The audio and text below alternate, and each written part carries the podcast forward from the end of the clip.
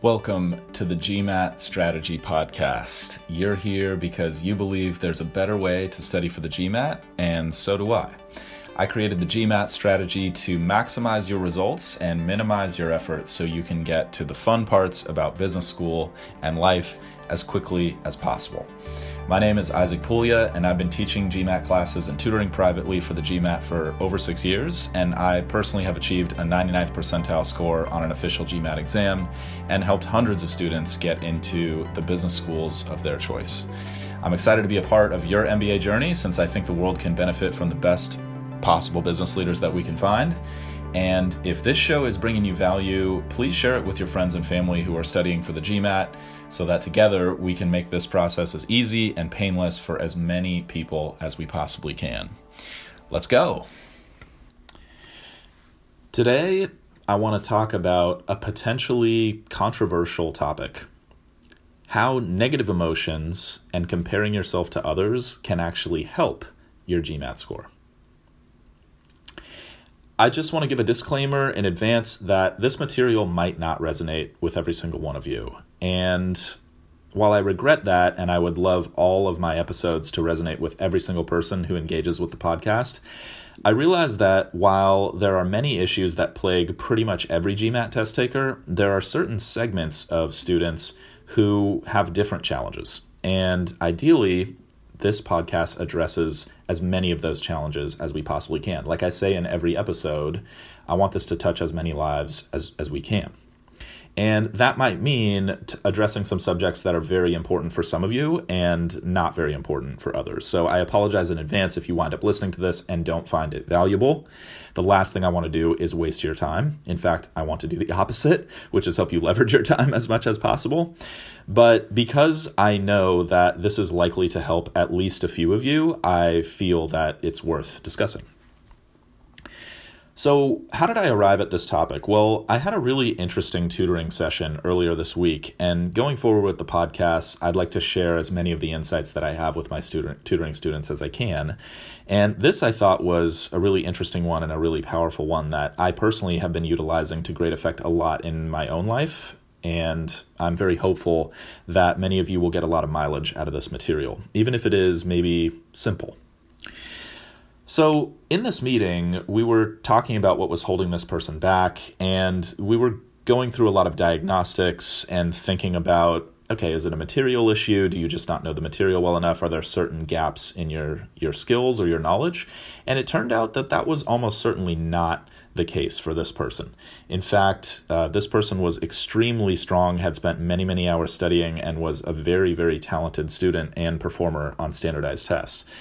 But what was happening is, as we were working through problems, this person was making a lot of mistakes. And she would often choose the right strategy on a question, but not be able to finish executing the strategy because um, maybe she missed a word in the question or she missed a critical step like a negative distributing a negative sign or something like that and we kept going through a few examples of this and it, it kept happening pretty regularly and we started talking about it and I started just sharing my observations with her and we were digging into it and we eventually realized that she was in a pretty difficult emotional space um, probably for the past couple months.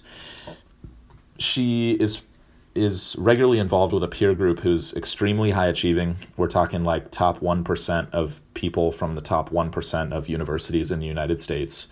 And she also had had some pretty negative interactions with a few admins at some target programs who had been a little cruel to her in, in giving her some some feedback. It was important feedback, but it was given in a way that was just difficult to digest and and and just painful.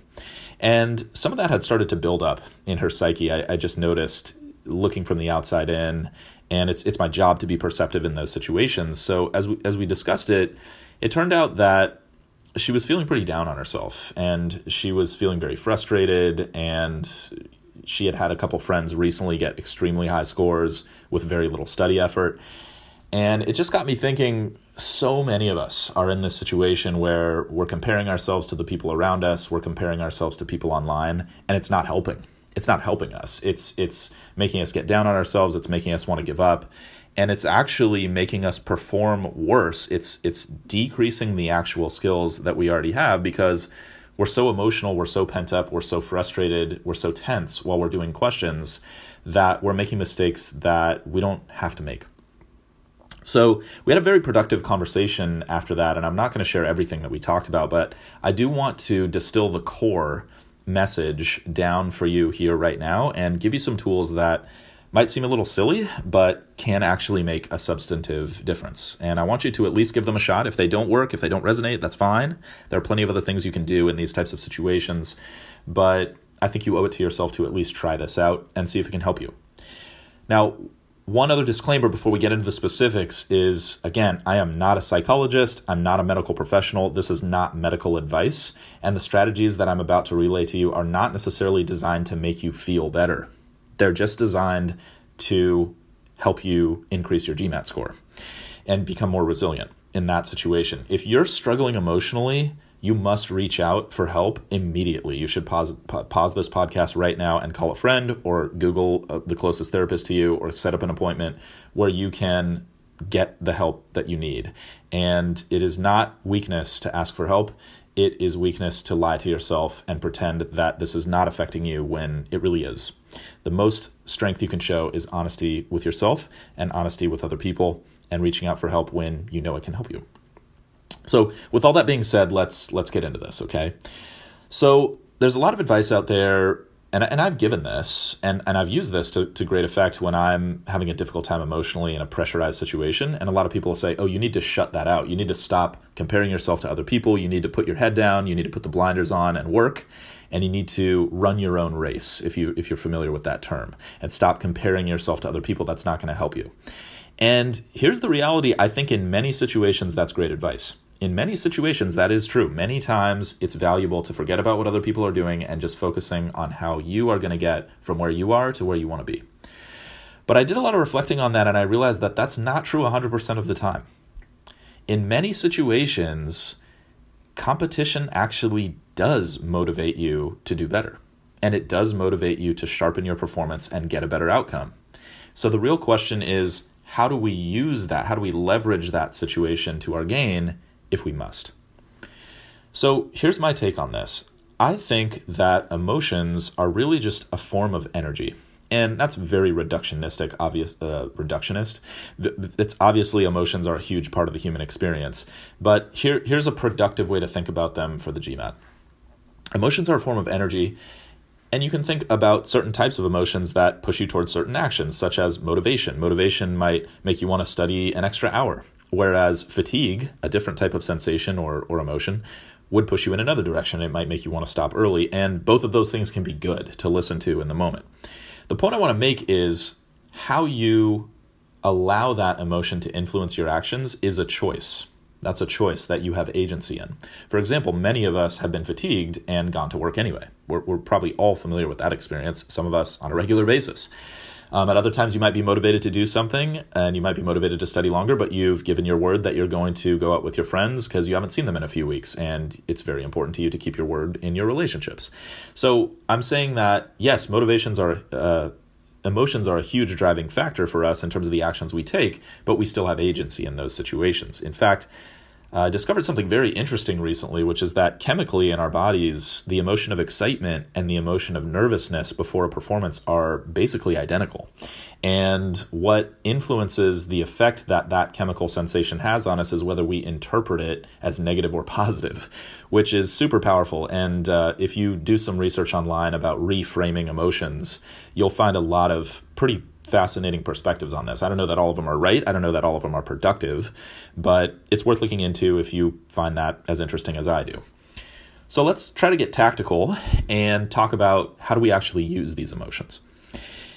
If you think about emotions that many of us experience during our studies, such as not being good enough, fear, loneliness, isolation, rejection, self judgment, and the list goes on, oftentimes those will either make you want to give up or just shut down physically and emotionally because they're extremely painful.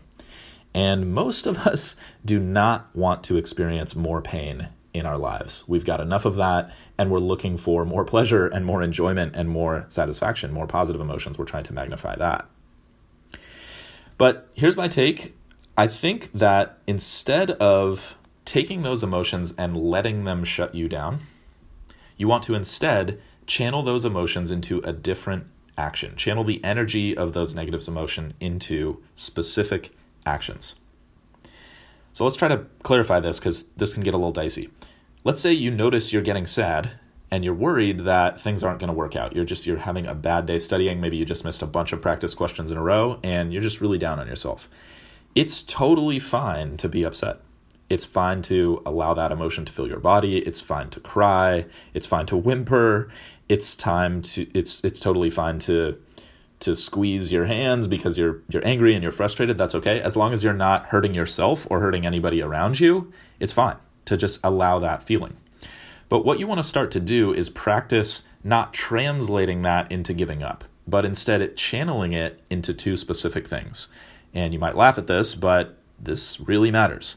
The first is reading things extremely carefully. You want to channel that energy into reading very, very carefully.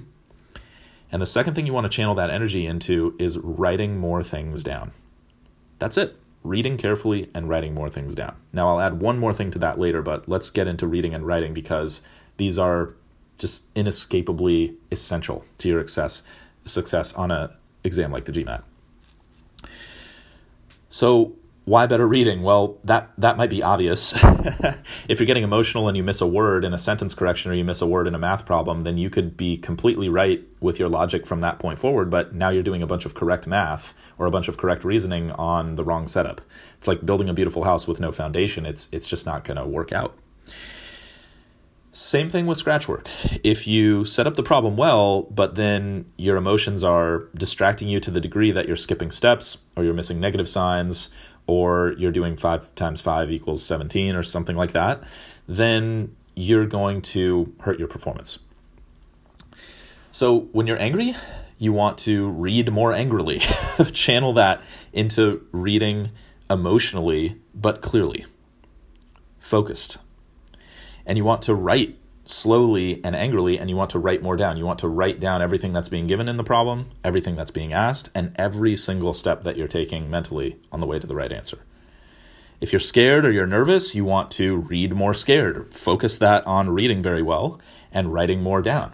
It's to- again, it's totally fine to feel the energy of these emotions. We just want to channel that energy into productive actions instead of getting up and leaving the test center and going home because it's just too much to bear. Now, of course, if you're having that super, super strong uh, emotional reaction and you're getting into the panic attack territory, then yes, you should go home. You should get professional help and you should deal with that. And, and it sucks that that's an aspect of your test taking if you're in that boat. It's, it's unfair. It's very, very unfair. Most of this test is unfair, and some people have a huge advantage while other of, others of us either don't have those advantages or have huge disadvantages. But that doesn't change what you need to do to get the result that you want. And I think you should seek the help that you need, get that help, and then go back for another try. And eventually, if you don't give up, in my opinion, you will hit your score. As long as you're intelligent about the way you approach it. So, here's how you can practice this and build this skill. Next time you're feeling down, I want you to grab an official guide question, ideally, but it, it could be a question from another source if that's all you have handy. And you might want to keep a, a couple photographs of official guide questions on your phone if you find you're getting upset regularly, so you can have this handy when you're ready to go. And what I want you to do is, even if you don't know how to solve that problem, I just want you to channel that negative emotion in the moment into flawless comprehension of the question, writing down everything that's given and asked, and then executing as much perfect scratch work as you can until you reach the limits of your knowledge on that question. If you get the question right, hey, great. If you get the question wrong or you realize I don't even know where to begin on this question, that's okay. You did the right thing by just focusing on reading well and writing well. And I'll talk more about that in a second. Now, if you don't know how to do it, just make a note to learn that stuff later. But it's repetitive practice of channeling that emotion into the right actions that's going to help you when you're under pressure on test day. Because consistent process is what yields consistent results. I'll say that again. A consistent process is what yields consistent results. And if you're often improvising, if some days you're having really good days and other days you're having really bad days, you'll see these wild fluctuations in your score. That can be extremely frustrating. And at that point, you're letting luck play into your results a lot more than you have to.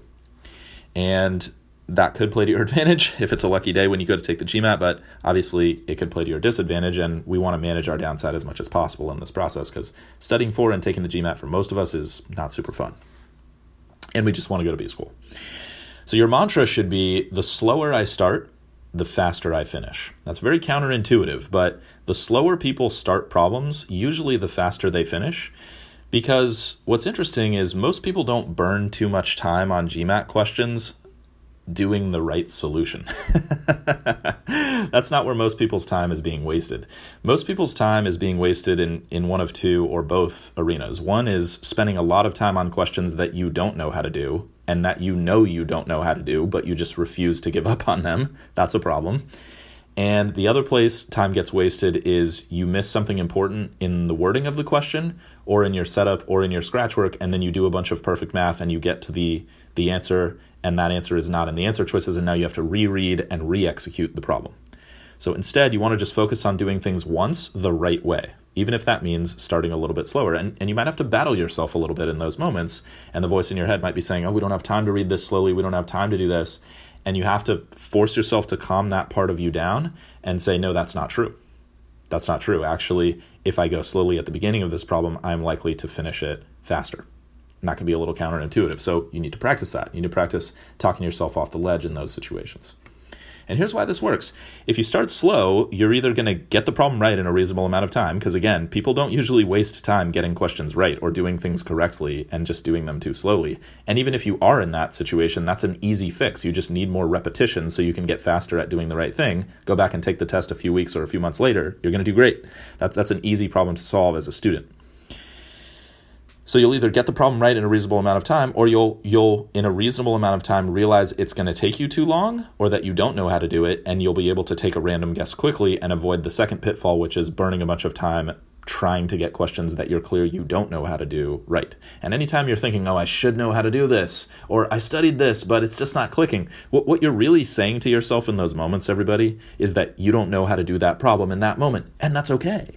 That's okay. Because of the adaptive nature of the test, we're all probably going to miss a lot of questions on the GMAT. And if you're not sure what I'm talking about when I say that, just check out the video on my website. I'll uh, I'll tell you the link at the end of this this podcast. It's just the gmatstrategy.com. I'll tell you right now. And within the first 20 minutes, I give you just the basics of the way the GMAT scoring algorithm works, and you'll realize why so many people miss so many questions on the test. The test is designed to keep giving you harder and harder questions until you start missing some of them.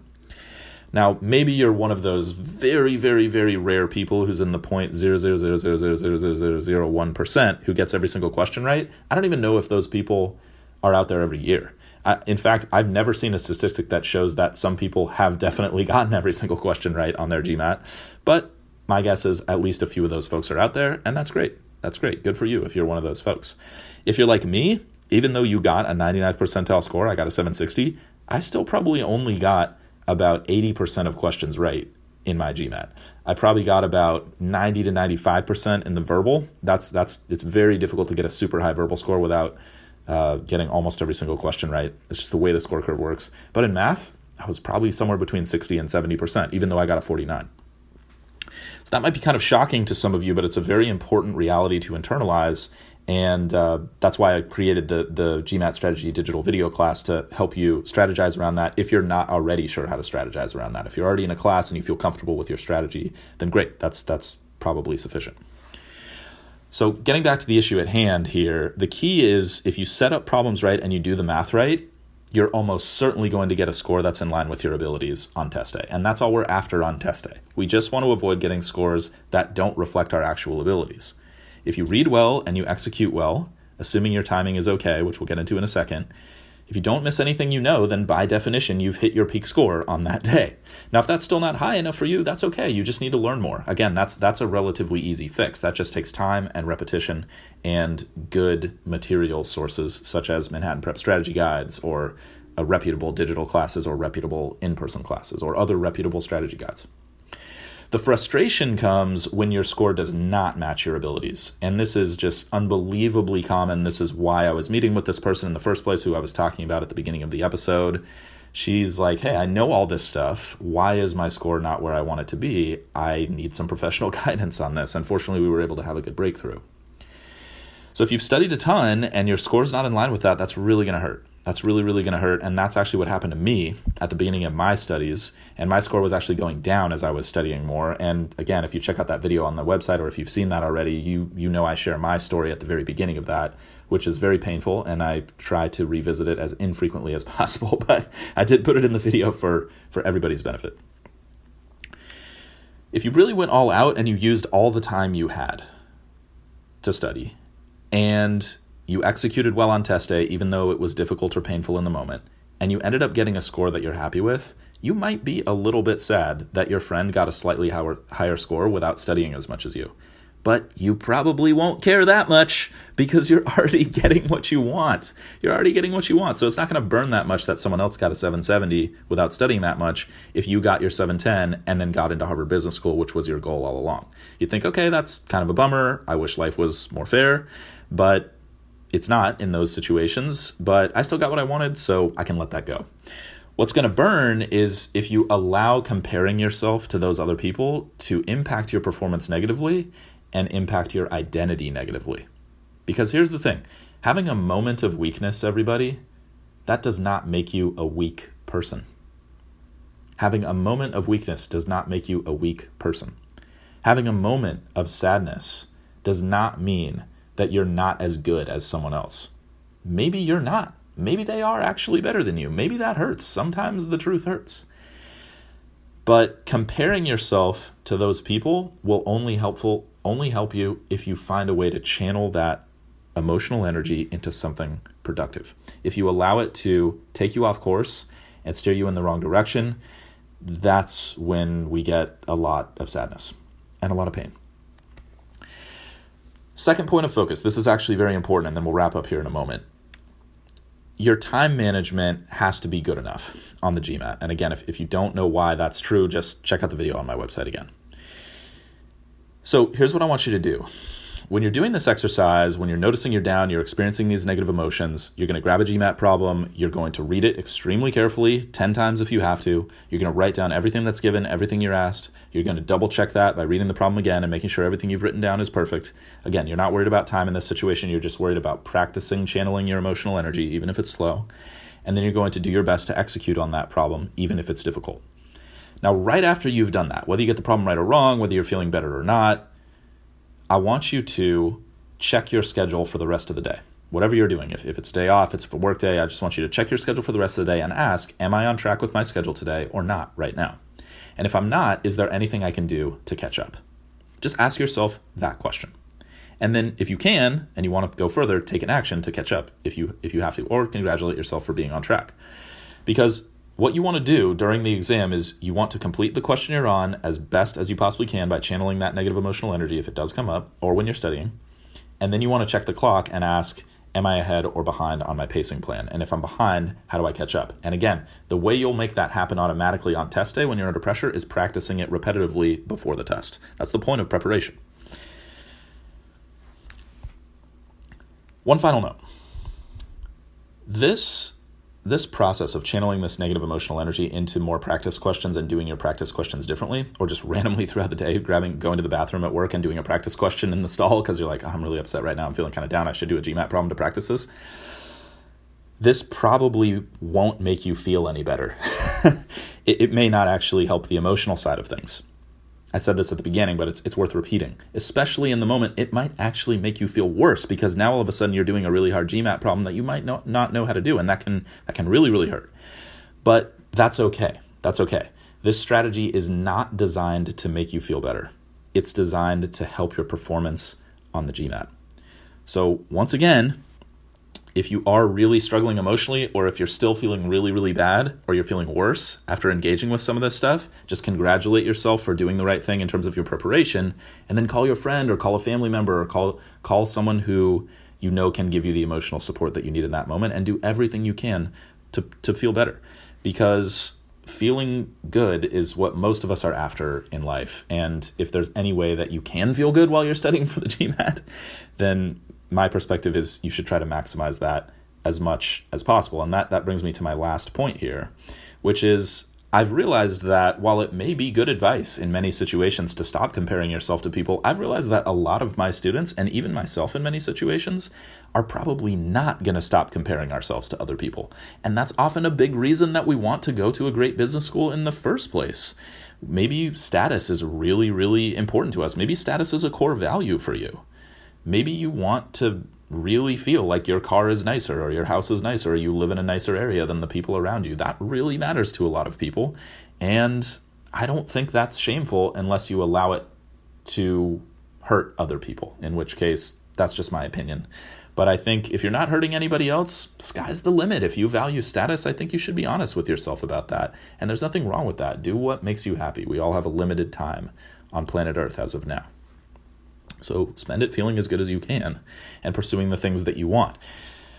But many of us are going to experience the downside of that if we are attached to material gains, status symbols, if we're in a hyper competitive environment where we do value ourselves based on how well we're performing versus the people around us. And there's a lot of evolutionary reasons that people argue we often feel that way as human beings.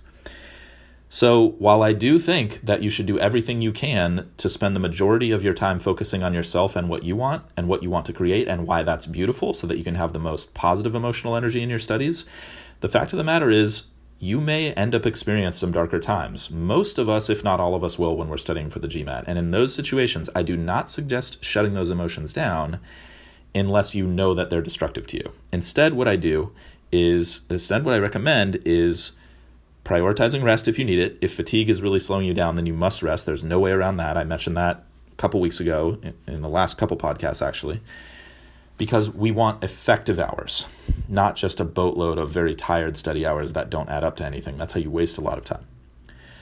But instead of allowing those negative emotions to take you off track, practice. This is a skill that you might not be good at at the beginning. You might suck at this for the next month, but if you continue to practice, you'll get better. Practice channeling that emotional energy into specific actions that will help you on the exam. So, like I said, this may not resonate resonate with all of you. Try it out. Let me know how it goes. If you have feedback on this, if you think it's total BS, I'm totally open to that. If you think it's amazing and it's really helping you, I want to know that too. As always, my greatest hope is that this content will make your studies as easy and as painless as they can possibly be. If you'd like more tips and strategies for optimizing your performance on the GMAT, I've already mentioned my website several times, but just head to thegmatstrategy.com and check out my video presentation on how to achieve your dream GMAT score in half the normal time and with half the normal effort.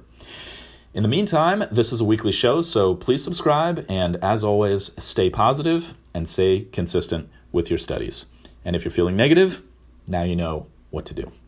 I'll talk to you soon.